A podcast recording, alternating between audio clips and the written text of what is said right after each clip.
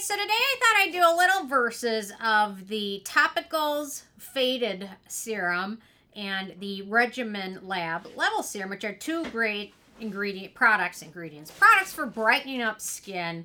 Um, so I thought I would do a little comparison of the two. So in my opinion, these are two of the best brightening products, but they end up being totally, uh, totally different in terms of who might need them. So okay, let me start.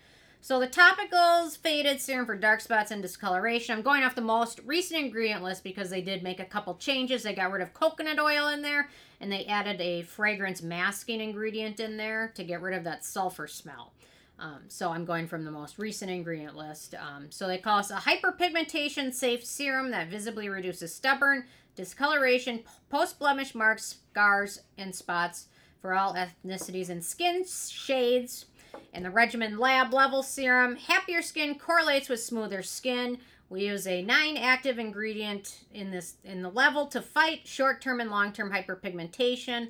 Below the surface levels actives work to reduce inflammation, improve firming, and prevent damage. So, my first criteria is packaging with this, and they're both totally different packaging. These they use a metal tube, and uh, the Regimen Labs uses a um, plastic bottle. So, uh, to be honest, the metal tube is a little bit messy because if you accidentally squeeze it just a little bit too much and then you go to open it, you get a lot more out than you wanted. Um, so it's a little bit iffy, but the Regimen Lab is their pump is pretty decent, although sometimes I get a little bit more than I want. So, but overall, both packaging are effective and efficient to protect the ingredients, so no issues with that. Uh, in terms of denatured drying types of alcohol, both of these products are free from drying types of alcohol. So we've got another tie.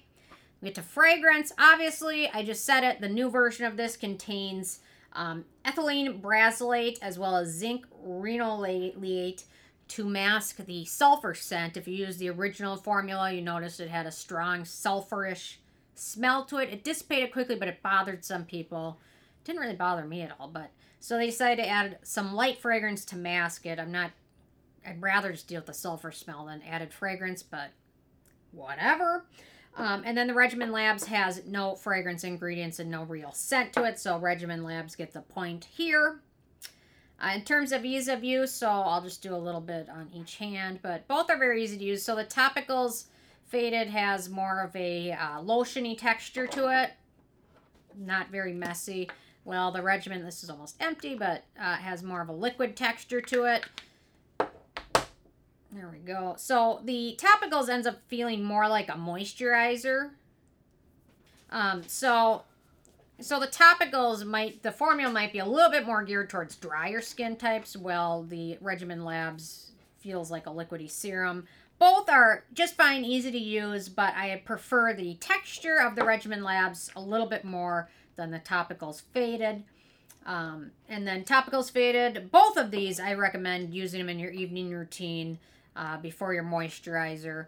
Um, some people recommend using them morning and evening. The Regimen Labs, they recommend using this morning and evening. Personally, I think you're better off using this at night. And then instead of using this in your morning routine, use a vitamin C serum, which will also help with brightness and things like that. So, um, terms of ease of use, I recommend the Regimen Labs. I just like the liquid texture a little bit easier. It smooths over skin and absorbs a little bit nicer. So, okay, so right now Regimen Lab is up two points out of nine.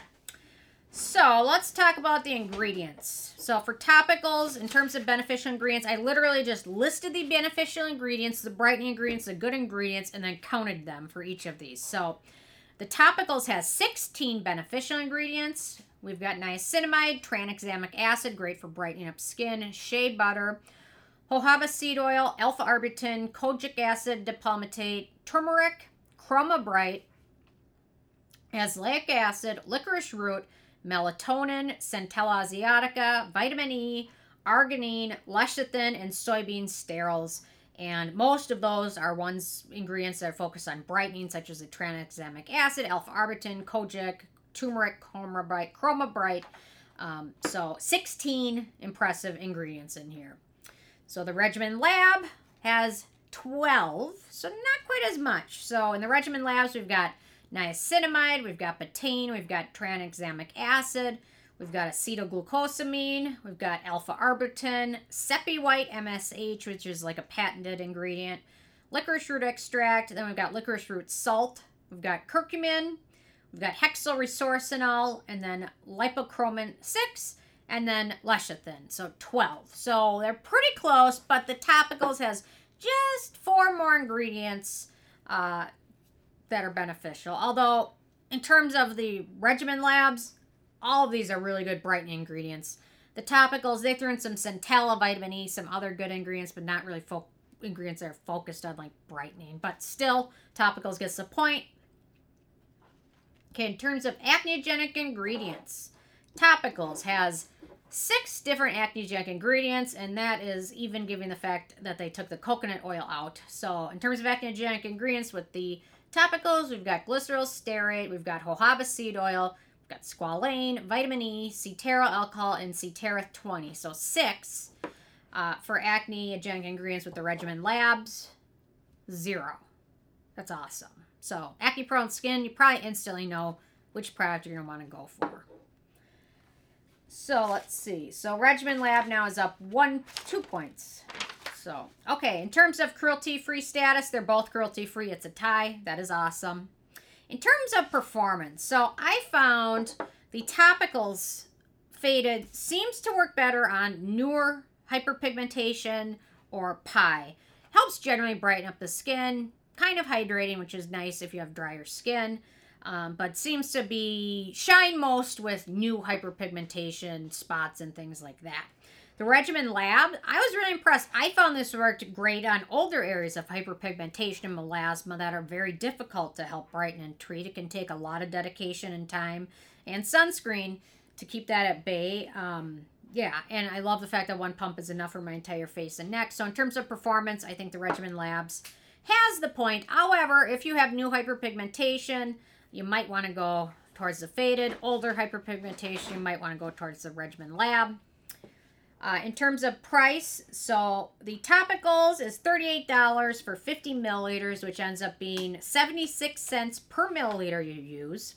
Well, the Regimen Lab is 30 milliliters for $42, which ends up being about double, $1.40 per milliliter. Although a little bit of this goes a lot longer than the same amount of this. So that's something to consider, but um, in terms of price, Topicals has a point there. And then uh, with the total, so this is out of a total of nine points. The Topicals got five, and the Regimen Lab got seven points. So they're both wonderful for different customers, different issues.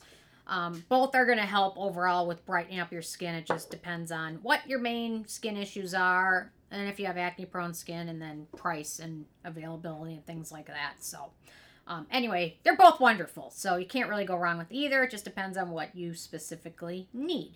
Um, so, anyway, I'm interested in hearing from you guys if anybody's had a chance to try either of these or both of these, uh, what your thoughts are. So, leave a comment.